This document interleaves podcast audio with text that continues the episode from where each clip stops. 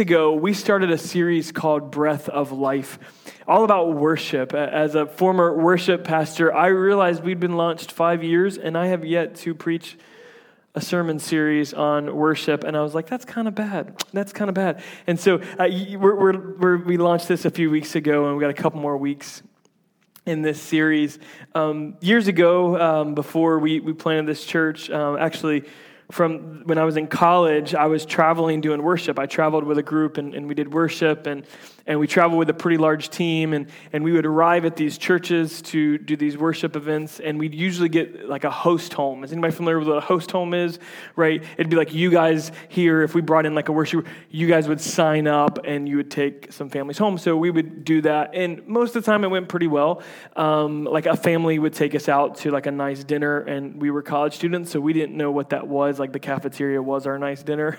Um, and so they, they would take us out to dinner or they'd take us home and they would, um, Um, you know, make us something nice. So most, I've got some awesome, but also some crazy stories. Like there was this one guy in the mountains of Kentucky who had like a, a, a straight up army vehicle, like the kind that can knock trees over just by running into. He's like, "You guys want to do something fun?" And so we jumped on the back of his like army vehicle, and we were just like knocking down trees like one after the next. And then he's like, You guys want to do something else fun? And we went over and he had a whole farm of fainting goats. Are you familiar with fainting goats? They're amazing. They're so amazing. Like you, they, they scare easily and like they pretend like they're dead. So you, you go boo and they go and they just fall.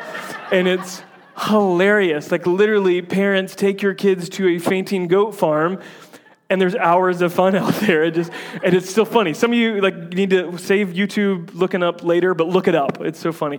Uh, there was this one time that was by far the craziest, and not just crazy, but the creepiest experience of my life. Okay, so we went to this house. I think it was in Florida somewhere, and I don't remember. And like I said, usually they'll take us out to dinner or make us dinner when we get to their house.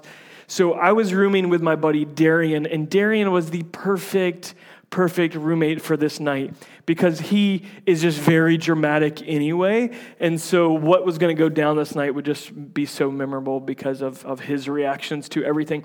So, we go into these people's house. There's no offer of food or drink or anything like that. They lead us to uh, uh, their guest bedroom. They open the door for us and they, um, they say, Hope you have a good night. And then they close the door. Like, and, and that, so that was the first awkward thing. Usually we sit at the dining room table, we talk for an hour or so, and then everybody goes to bed. Right, that's best case scenario. So that's not what happened. They just walked us in the room and said good night. So we looked at each other like it was like nine o'clock, and we're college students, and we're like now trapped in their room and it smells old. It's not just decorated old, it smells old, and like it feels like no one has stayed in this room in a very long time. There's dust on the sheets, you know, like it's weird.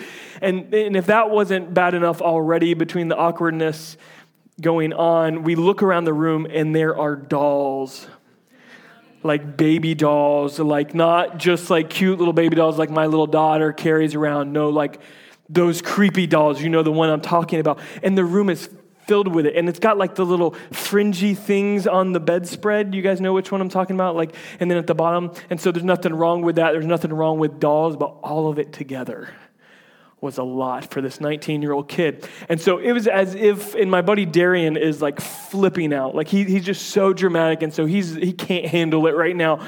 And so we did what 19 year old kids do. We snooped around because it's nine o'clock and we're trapped in a room, so we snooped around the room. And so eventually we found ourselves snooping into their walk in closet. And what we saw in the walk in closet, you cannot unsee what we saw in there.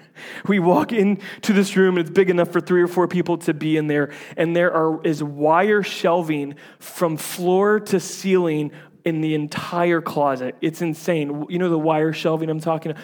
All over, and there's mannequin heads on every single shelf in the whole room. Like this is out of like out of Saw or some crazy horror movie, and they all have different wigs on all different wigs, just like constantly, like from the floor to the ceiling, and everything on top of each other was so creepy. Like we just laid in bed for a couple hours, like laughing about it, slash so weirded out by this terrible host home experience.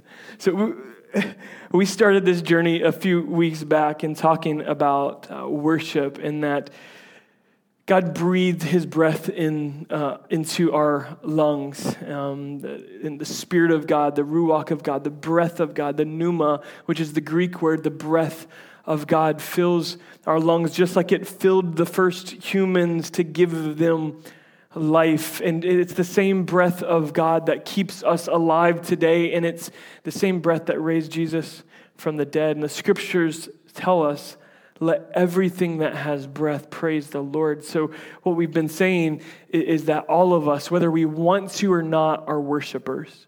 It's just a matter of whether what kind of worshiper you are and what you choose to worship. You're a worshiper because you have breath in your lungs, and that's why we've been created. I think another way to look that look at that is to realize that we are a host of the presence of God. If you're a son and daughter of God, you're a host of the presence of God. Paul said in the New Testament, your bodies are a temple of the Holy Spirit. That, that within our being, our, our, our bodies are a, a place of worship. It's just a matter of what we worship. And so I want to talk about this idea of be, becoming a host. Um, we, we've tried to become really good hosts around here. When you arrive, we want to make you feel welcome. If you come over to my house, you realize when um, you come over, like I, I really, I'm hospitable. I want to like get a candle going. You know, let's make an appetizer tonight. Let's switch things up. You know, I want to, I want to host you uh, well, um, but I want you to know that you're a host too to the breath of God, the presence of God. It's just a matter of what kind of host are you? Are you a distant host? Are you a are you just like close the door kind of host? Are you welcoming the presence of God in your life on a daily basis? And so we're going to look at a story here in 2 Samuel chapter 6, and we're going to kind of navigate ourselves through the whole chapter. And I think what you'll find um, in here is that David has a lot to say. If we could just kind of imagine ourselves pulling up to the table, sitting down for a cup of coffee after this took place with David, King David. These are some things he would share to us about hosting the presence of God because he had this great honor. You see, there was this thing that, um, that God called the people of Israel to create called an ark, the Ark of the Covenant. Has it, how many of you guys have heard of the Ark of the Covenant? Is this familiar term, right? Later, Raiders of the Lost Ark, isn't, isn't that right? The Ark of the, the covenant. And really, Ark means like box. That's what it means, box. And so God gave them specific instructions about what this ark was to look, this ark of the covenant. It was to be solid gold inside and out. It was going to be about four feet long, three foot nine long, about two and a, and a few inches wide, and about two and a few inches tall. So you can just kind of imagine the size of it. Now, four feet, that's probably yay big you know, two feet tall, somewhere in there, about that wide. And it was covered in gold, and it had two cherubim, two little angels on the top. And inside the ark, God said, Put the tablets of stone, the law. Remember, like Moses goes up to Mount Sinai, and the, the law is written on the stone. He said, Put those in there because I don't want you to forget my law that's been written. And then I think a lot of times we see the thou shalt, but it, within the Ten Commandments is this it's to love God and to love one another. So when asked, what's the greatest commandment, Jesus said, love God. And he was really, it, it, was a fulfillment of the law that God had given. So those tablets of stone were in there. There was also pieces of manna um, which were like little wafers, like really thin wafers that God had miraculously provided. And so a couple of those were left over, and God said, Put those in the Ark of the Covenant because I don't want you to forget that I provided for you in the wilderness. And then thirdly, he gave them, uh, they, he asked them to put Aaron's rod. So this was the rod that parted the Red Sea. This is the rod that turned uh, from a rod or a staff into a snake and back in. He said, put that in there. And there was one time in, in which um, God really showed that he had had his hand on Aaron's life, Moses' brother's life, and so it budded it flowered, and when none of the other ones flowered, showing God's hand on his people and on Aaron and uh, the Levites. And so he said, put that in there. So this is the ark that they're carrying. And God is omnipresent, but, but God has told the people that his, his presence dwells here, that this had a very special symbolic reference to the very presence of God. He was omnipresent, but this was especially symbolic. And so we're going to look at that about hosting this because uh, I could kind of give you a long story about how the ark had been stolen and moved from this group to this group. But right now, here's what we need to know David is 37 years old. He's been, he's been their leader, king of Israel, their second king, for seven and about half a year, seven and a half years. And now he gets the ark back from the Philistines and he said, We're going back to Jerusalem. And it's now called the city of David, and we're going to take the ark there, and it's going to be where it belongs. So I want to pick up in the text, and let's pull up to the table and see what, what lessons David might have for us about hosting the presence of God. Can you imagine this just for a second? Like, like carrying the ark, it feels like it's kind of a big deal. The presence of God. And it's the same that we've got in our life. So let's read beginning with verse 1 through verse 4 to start with. Uh, David again brought together out of Israel chosen men, 30,000 in all. He and all his men set out from Baalah of Judah to bring up from there the ark of God, which is called by the name, the name of the Lord Almighty, who is enthroned between the cherubim, the little angels on top that are on the ark. And they set the ark of God on a new cart and brought it from the house of Abinadab uh, which was on the hill Uzzah and. I just want to call him Ohio, even though it's Ahio or something. I don't know. Sons of Abinadab were guiding the new cart with the ark of God on it, and Ahio um, was walking in front of it. I think there's a number of things that that um, David would share here, and, and I want to move into these. One, he would share with us that God's presence is carried on the hearts of his chosen people. Did, did you pick up on this? That the, it was riding on a cart. And if you, you kind of scroll back and, and do, do a little bit of research, what you'll realize is that God never told them to put it on a cart.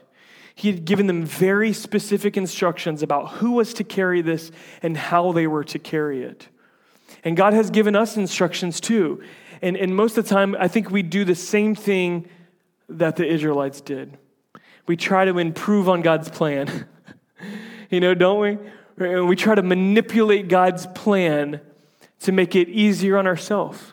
To, to travel this long way, the way God had, had asked them to do it, what He had asked them to do is that the Levites, the, the people from the line of Aaron, would carry this on their shoulders, kind of staffs along the box. You've probably seen like Cleopatra or a, a picture like that where she's carried up and there's these rods across and it would be carried on men's shoulders. And it's a small box, it wouldn't be that heavy. Those, those tablets of stone would make it a little bit heavier. But it was to be carried on their shoulders, representative that I, I didn't want this just kind of floating along in a box. I wanted you to feel the weight of my presence. I wanted you to carry it, that His presence, God had eternally planned for it to be carried on our hearts not just to be housed in a building that, that that'll be god was setting up something that we are the temple of the holy spirit and, and we carry his presence on our hearts. And we don't need to make any improvements on god's instructions.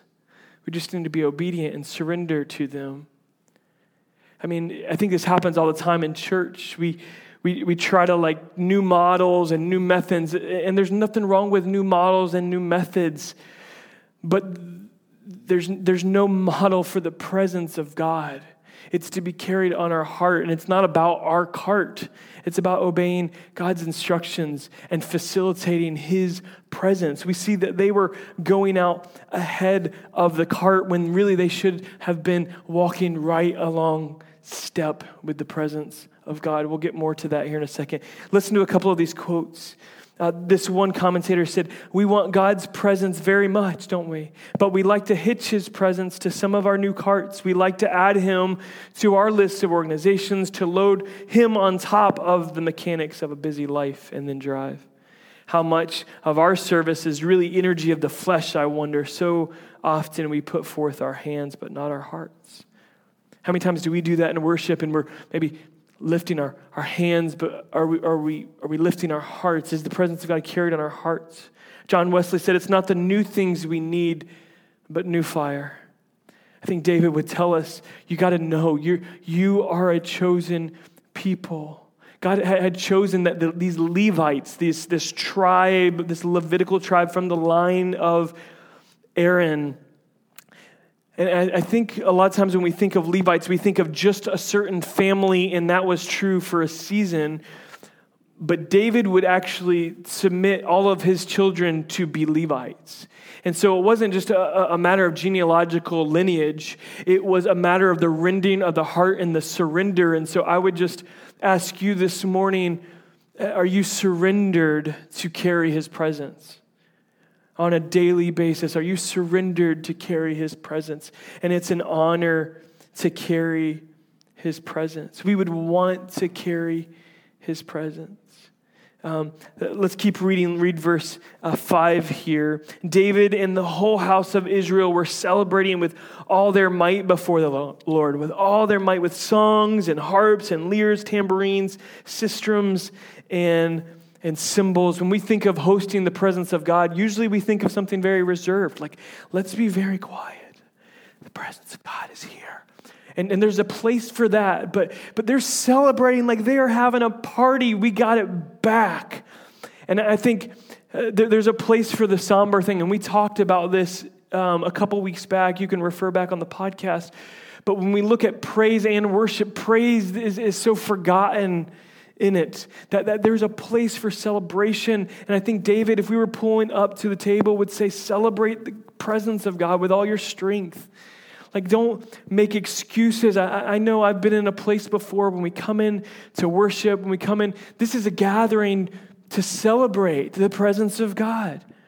And, and we, that we carry it. And, and when we come, we celebrate. He enthrones himself, He makes himself known in our midst. And, and we think celebration is great. Like, who doesn't like to go to a party? But we have trouble celebrating ourselves. And it's got to be something we celebrate in our own lives. We've got to celebrate the presence of God, not just revere it, but celebrate it. Celebrate it. And with all our strength, I, I think for many of us, we, would struggle okay, well, what does that mean to celebrate the presence of God? Let me offer a few things. What does it mean to celebrate something or someone? Think about what would take place if you were going to host a party to celebrate someone. One, it would mean you slow down to acknowledge them. You, you make plans to acknowledge and celebrate them. Uh, you set aside a separate time on your ta- calendar to celebrate them. Is there time on your calendar in which is set aside to celebrate the presence of God? Not just to kind of go through religious motions, not just to work with your hands, but just to celebrate the presence of God. You would make sure that they are the center of attention. If you are hosting a party for, for someone to celebrate them, you want them to be the focus, not you. And so, do we do that in our worship? Are we always the focus of our worship? Well, I'm tired today. Well, I'll just, I'll just sit down and, and do my devotion tomorrow and spend time with God tomorrow. And we kind of put it off. And it's not the celebration. And I think we've got this We've just got the wrong mindset in that He delights in us and we ought to delight in Him to go into a secret place and just celebrate His presence because He's there with us. But many times we let our physical condition, our exhaustion get in the way, and they worshiped with all their might. They celebrated with all their might. And I think David would encourage us to do the same, to celebrate the presence of God, that we've been chosen, we've been blessed to carry it. Um, continue reading verse 6. When they came to the threshing floor of Nakan, Uzzah, which is a cool name, Uzzah, uh, reached out and took hold of the ark of God because the oxen stumbled. The Lord's anger burned against Uzzah because of his irreverent act. Therefore, God struck him down and he died there beside the ark of God.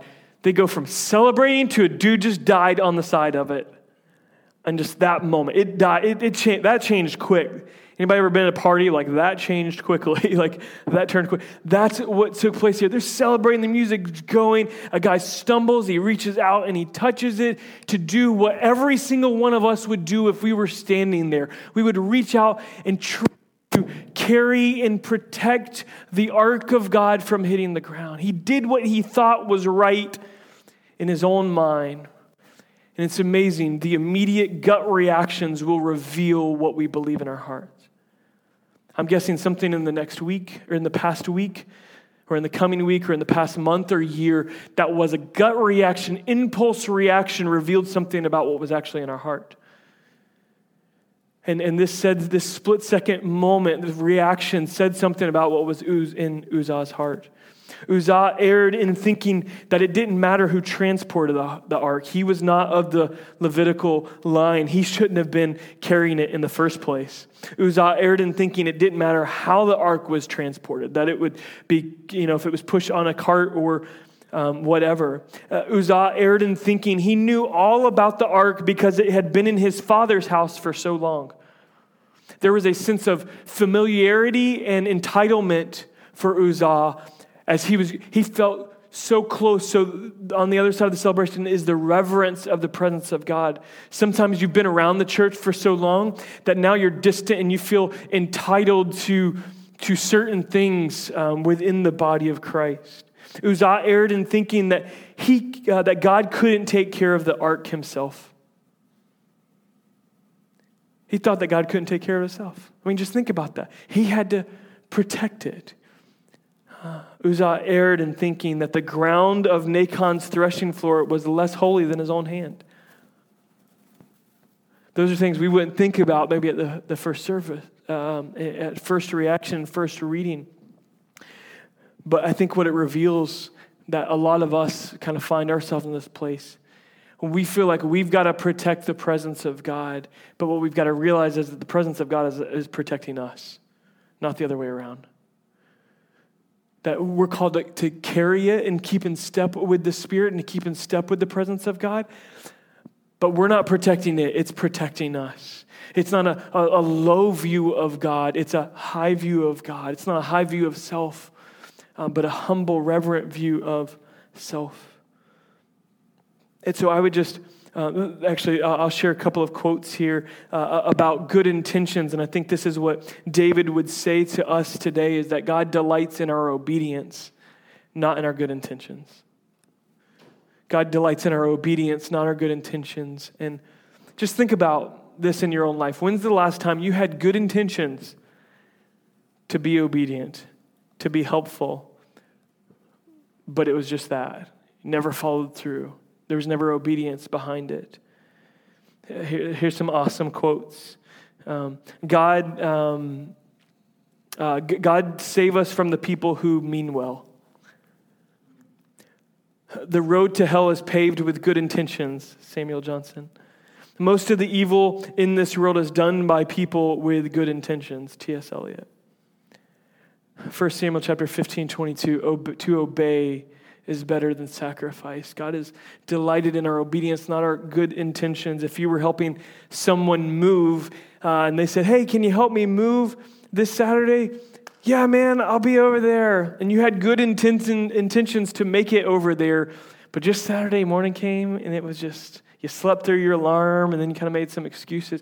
And you had good intentions. You meant it when you said it to them but then when it came time, we, we didn't follow through on it. We, didn't, we weren't true to our word. We didn't walk in obedience to even our own, our own word there. Uh, may, maybe in another way, we intended to get our, our wife something for her birthday. We had good intentions. It was going to be this great thing, and then it didn't follow through, and we didn't make it happen. And so she doesn't feel loved. The boxes didn't get moved. The good intentions didn't help anybody. And God delights in our obedience, and many times we constantly we make excuses when it comes to worshiping Him, when it comes to hosting His presence on a daily basis. Well, I'll, I'll do it tomorrow, and we've got good intentions, but God's not delighted in our good intentions. In fact, I think He might be disgusted with our good intentions. Even though He knows our heart, what is in our heart, what uh, James said, is will, will be revealed in our uh, actions eventually. And I think that some of the best times I've had of growth in my life is when I look straight in the mirror to myself and say, You don't believe what you say you believe, and you just need to face that reality. And then it calls me to draw past that and to walk in obedience.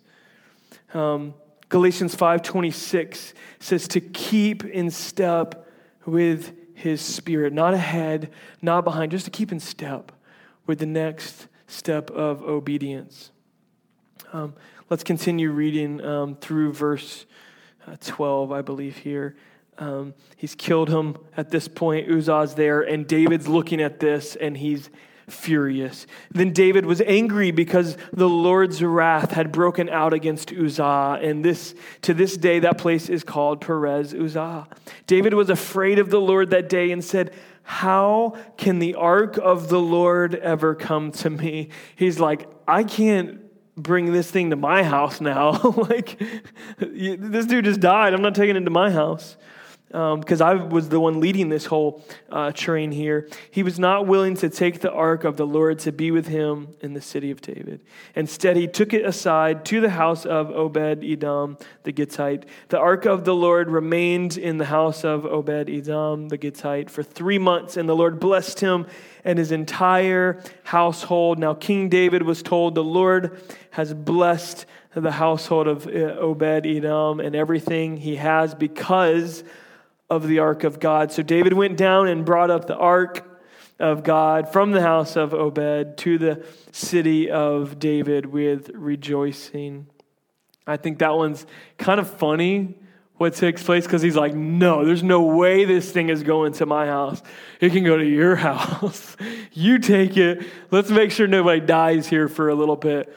Uh, and, and then he sees, oh, Obed is so blessed now. Like he's been so blessed by this. And now he's like, all right, now I do want it. Like I think we, we've seen that before in our own life where we're like, no. And then we see a blessing on someone else's life. And like, okay, maybe I will do it. Maybe I will take it.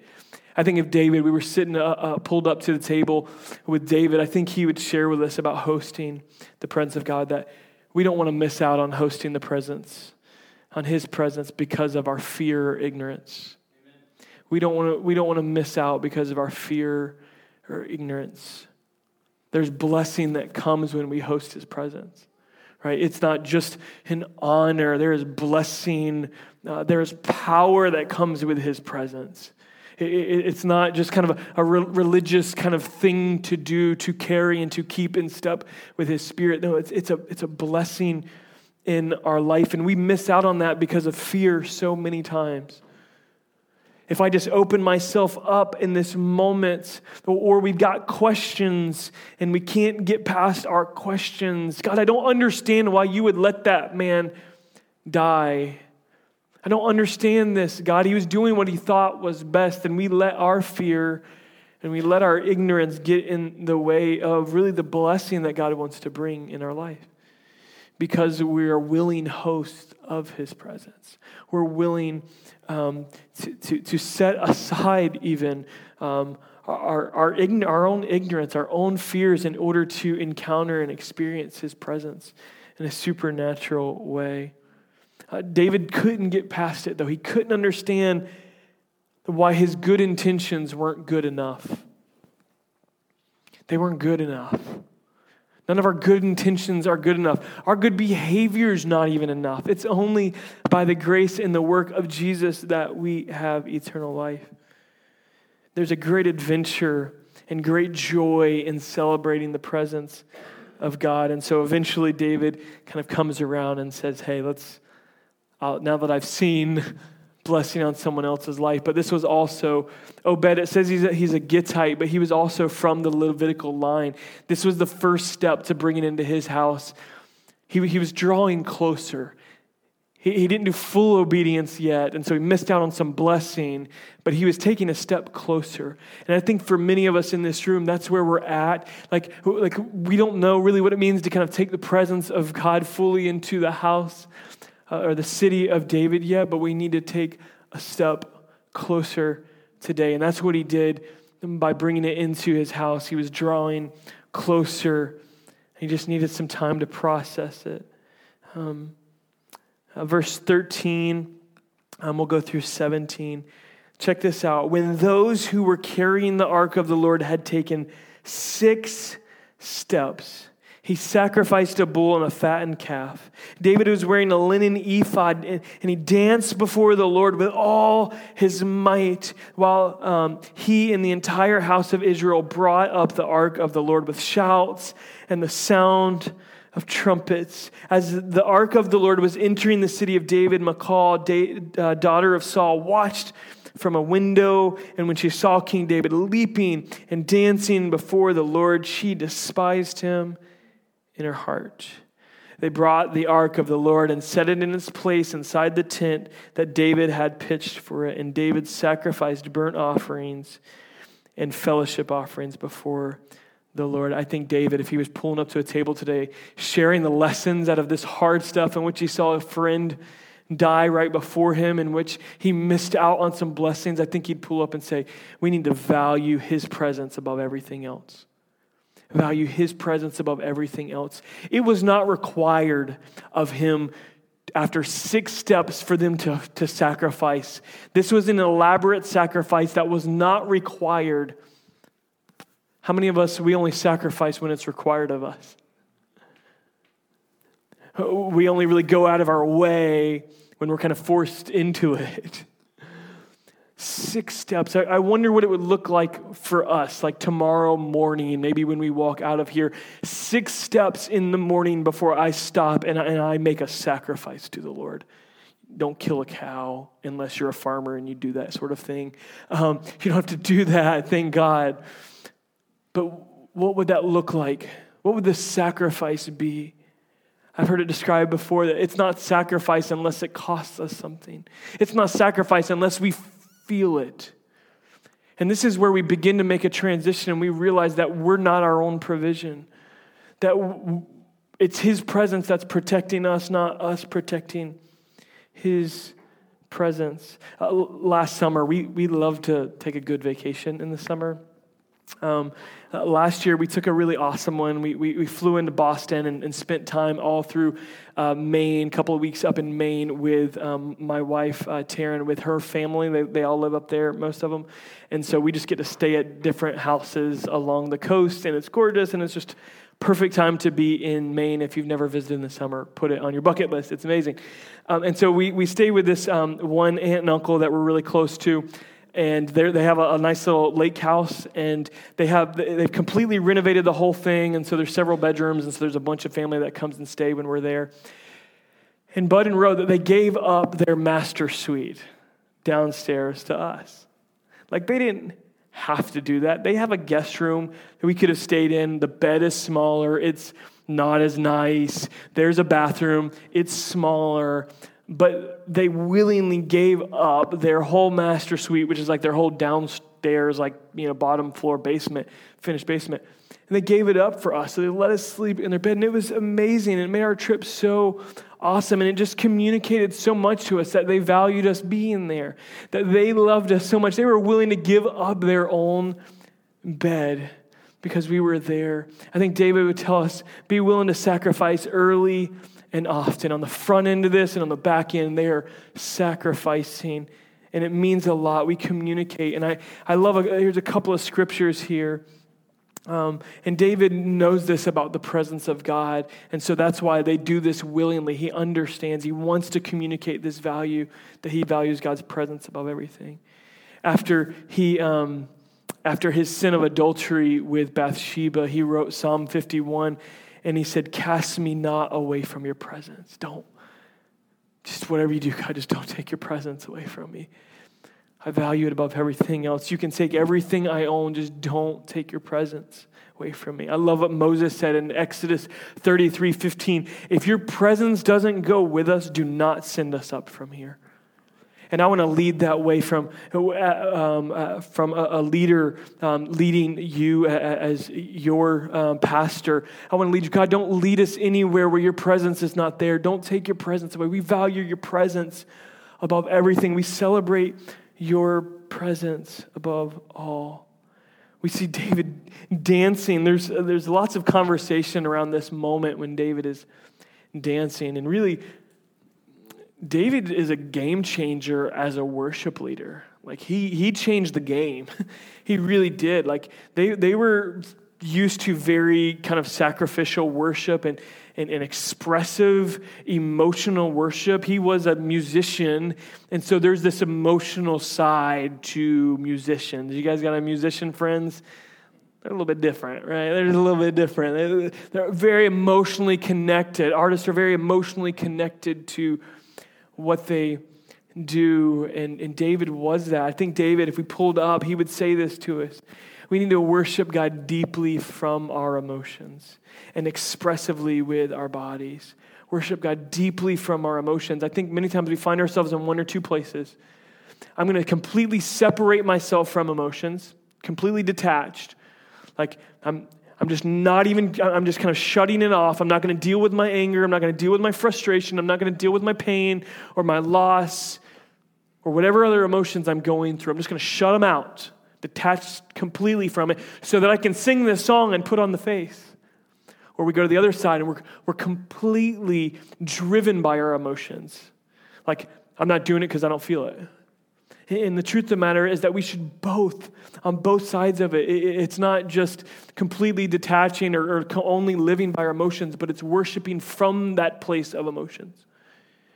One thing I love about David, and we see this in the Psalms, did you know 70% of the Psalms are complaining and lament. I wonder what, if we looked at our Psalms, I wonder how much of it, what's our percentage? But complaining, um, he was talking emotionally where he was at. If you begin to read the beginning of the psalm, it's usually something of complaining. God, there's these people, they're driving me crazy. I wish you would just kill them, something like that. Just honest expressing of emotions. And he gets to this moment where he says, But you, O Lord. And there's a transition in his spirit. And I think that's where how we need to worship the Lord honestly and deeply from our emotions. Bring the anger, bring the frustration before him, bring our ignorance, bring our fear before him, and allow him to purify it. Allow him to refine it in his presence. But bring it before him. David is worshiping expressively with his body. And, and we don't think expressiveness in our body is weird anywhere else in the world except for in the church. Like, we have no problem um, at the dancing, you know, the, the victory dance at the end zone. You know, we have no problem with that except for in the no fun league. I think they brought back the, right? They, they brought back the end zone dance in the NFL, didn't they? Somebody help me out. I think they brought it back, yeah. So, yeah, brought the fun back. We have no problem with that. Um, you know, jumping up to celebrate a, a, soccer goal here, a football goal, excuse me. Um, for World Cup, we have no problem celebrating in that way. But then when people get too expressive in worship and our bodies are, are, are expressive, like it, it makes us uncomfortable sometimes. But David just dances and he doesn't care who's watching, right? This isn't some um, country song. Isn't there a country song about that? Dance when nobody's watching or something. Um, it's not like nobody's watching, but it's expressing from our body and it, and it means sometimes we, we just react naturally, physically. Like when we're driving in the car and Taryn has to slam on the brakes or something if she's driving, what's the mom reaction? Boom. I just saw a couple women do it. Boom. That's just a natural reaction to what's taking place, right?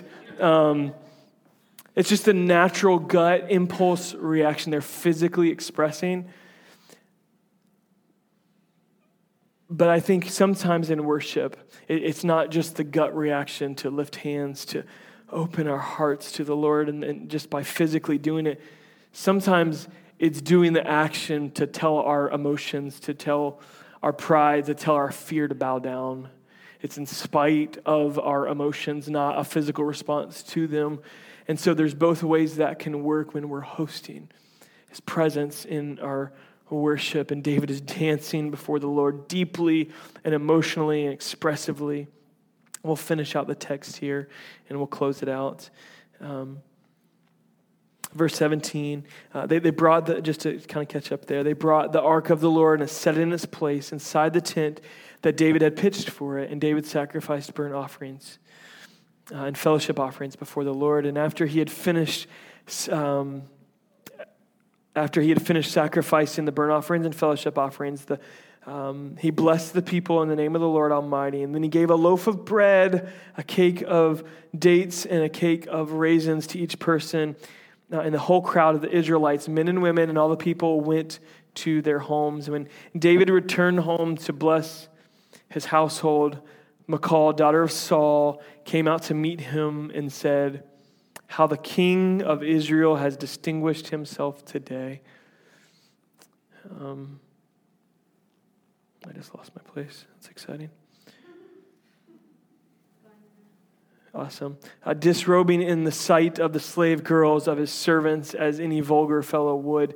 David said to Michal, uh, It was before the Lord. It was before the Lord who chose me rather than your father or anyone else from his house when he appointed me ruler over uh, the Lord's people, I will celebrate before the Lord. I will become even more undignified than this, and I will be humiliated in my own eyes. But by these slave girls you spoke of, I will be held in honor. Um, I think David would tell us finally to live your life to please God, not people. When we begin to make steps closer in hosting the presence of God, there's going to be there's going to be an enemy of that who looks down on it. Sometimes it might be somebody really close to you, like Michal. Maybe it's a coworker just thinks you're being too heavy-handed with the whole God stuff. But I love the abandon in David's life. And he says, It was before the Lord. This wasn't about the person in the back of the room and what they think of me. This wasn't about what the worship leader thinks of me. This wasn't about what my spouse thinks about me. This is, this is my worship before the Lord because He chose me. He chose me to carry His presence. He chose me to keep in step with His Spirit and to walk before Him. And I, I say this to our, our worship crew all the time, and I, I say it to you. What kind of worship? would take place if you were the only person in the room today? What kind of worship would take place if you were the only one in the room? Everything's stripped away, and it's just us. What do we have to offer? What kind of host would we be to the presence of God? He's here He's everywhere. And he's, and he's here. Our bodies are the temple of the Holy Spirit. What kind of host are you today? And it's just putting one foot in front of the other. It's like, I want to host your presence today. I want to keep in step. I don't want to rush ahead. I don't want to try to do my own model here, God. I want to stop six steps into Monday morning and say, God, this is your presence. I'm not protecting your presence. Your presence is protecting me today. I want to stop and I don't want to go another step without just, just surrendering myself to your will today. First Chronicles chapter 13 is another account of this exact story. So you can read it there. And David says something powerful here. It's time to bring back the ark of God because we neglected it during the reign of Saul. And I don't know where you're at in your life right now, in your walk with the Lord. I have no idea. God only knows that. Um, but I know for some of us, we've been neglecting. We've been neglecting the presence of God on a daily basis. And we've got good intentions, but they've fallen short, and God's not pleased with those. And He's longing for us, and we're missing out on the blessing of hosting His presence. And so I just want to invite you to stand, and we're going to pray here in just a moment. And I want you, to find yourself maybe just with your eyes closed for the next few moments.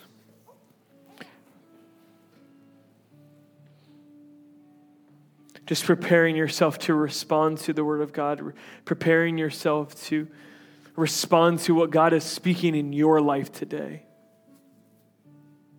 Maybe God's going to set you free some, from some of that fear if you'll just bring those emotions to the table and not just separate yourself, just bring it. Just bring the real, bring the honest. Bring the, the, the ignorance, the, the, the frustration from things not going your way. Just bring it to Him in worship. And today, it's not about anybody else in this room, it's before the Lord. God, this morning, all across this room, we're, we're flawed. We see ourselves in this story. God, it just as well could have been me than Uzzah, who reaches out thinking, God, that in my own hands are clean, but God, I, have I missed the mark too. God, I pray this morning that you would just reveal the deepest recesses of our hearts and draw us near. Draw us near to walk and keep in step with your presence, to be willing hosts who celebrate your presence, who, who don't despise your presence, who don't despise the worship of the Lord, but love to encounter and host your presence, God, on a daily basis. God, help us to not go six steps into our day before we stop and say, God, this is about you, not about us. God, for those in this room that don't have a relationship with you, I pray that right now is a marker in the sand that says, I don't want to neglect the blessing. I don't want to neglect the presence of God anymore because He's chosen me. He's chosen me to carry His presence. I don't want to pass it off for a card of religion. God, I want to carry it in relationship. God, I pray that you would draw us near this morning, draw us near in Christ's name. Amen.